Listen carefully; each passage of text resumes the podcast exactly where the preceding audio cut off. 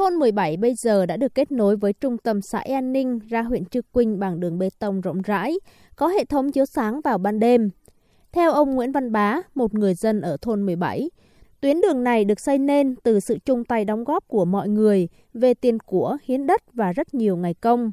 Sự đồng lòng gắn kết của người dân thôn 17 cũng giúp an ninh trật tự được giữ vững, tình làng nghĩa xóm ngày càng thắt chặt, tình trạng trộm cắp nông sản, phá hoại cây trồng đã không còn. Ông Nguyễn Văn Bá cho biết, bà con trong thôn bây giờ đã rất yên tâm làm ăn.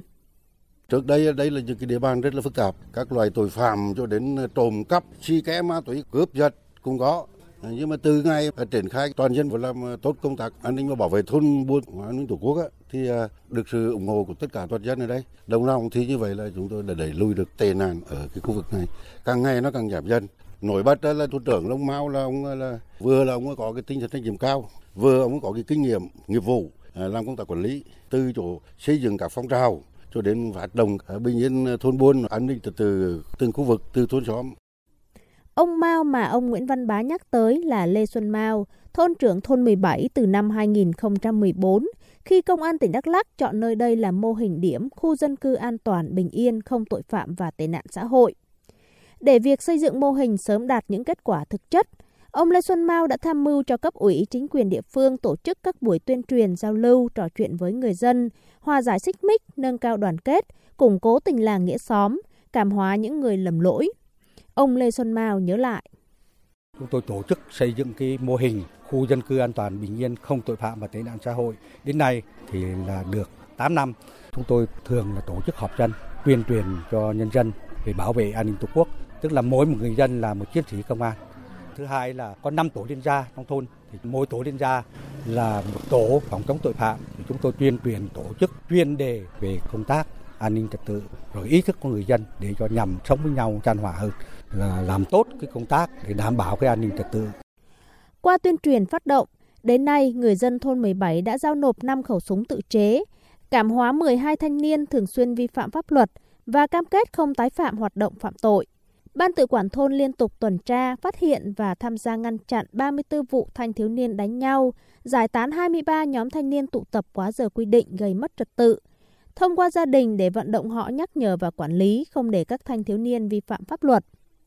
Cá nhân ông Mao cũng phối hợp với lực lượng công an xã giải quyết 14 vụ cố ý gây thương tích, hòa giải 20 vụ mâu thuẫn trong nội bộ nhân dân, tham gia phát hiện tố giác 5 vụ đánh bạc, cung cấp cho công an xã 12 nguồn tin có giá trị phục vụ công tác điều tra. Nhờ vậy, từ địa bàn có tình hình an ninh phức tạp, đến nay thôn 17 dần trở thành vùng quê an toàn, bình yên, không tội phạm. Đại úy Bùi Văn Trọng, trưởng công an xã An Ninh, huyện Trực Quỳnh đánh giá, mô hình khu dân cư an toàn bình yên không tội phạm và tệ nạn xã hội ở thôn 17 đã phát huy hiệu quả trong việc gìn giữ an ninh trật tự, ổn định đời sống người dân trên địa bàn xã. Với hiệu quả của mô hình đó thì cũng rất là đánh giá cao cái vai trò của đồng chí Lê Xuân Mao, trưởng cái tiểu ban mô hình thì rất là nêu cao tinh thần trách nhiệm trong cái công tác đảm bảo an ninh trật tự tại cái thôn 17 cũng như tại địa bàn toàn xã. Thì đồng chí này rất là năng nổ nhiệt tình trong công tác có nhiều đóng góp rất là lớn cho công an xã cũng như là chính quyền địa phương trong cái công tác đảm bảo an ninh trật tự duy trì các cái hoạt động của cái mô hình này. Thì từ cái kết quả đạt được ở cái mô hình thôn 17 thì ờ, công an xã cũng đã nhân rộng được ra hai cái mô hình qua thôn 24 và thôn 22 sẽ nên. Từ cuối năm 2021, ông Mao thôi giữ chức trưởng thôn 17, chuyển sang làm chủ tịch Hội người cao tuổi và Hội nạn nhân chất độc da cam dioxin xã E Ninh. Ông cũng đang là đại biểu Hội đồng Nhân dân cấp huyện và Ủy viên Ủy ban Mặt trận Tổ quốc Việt Nam huyện Trư Quynh.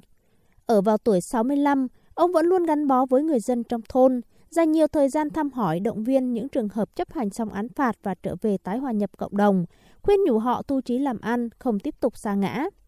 Với những đóng góp đó, ông Lê Xuân Mao được người dân tin tưởng, yêu quý, liên tục nhận được giấy khen bằng khen của Chủ tịch Ủy ban Nhân dân tỉnh và Giám đốc Công an tỉnh Đắk lắc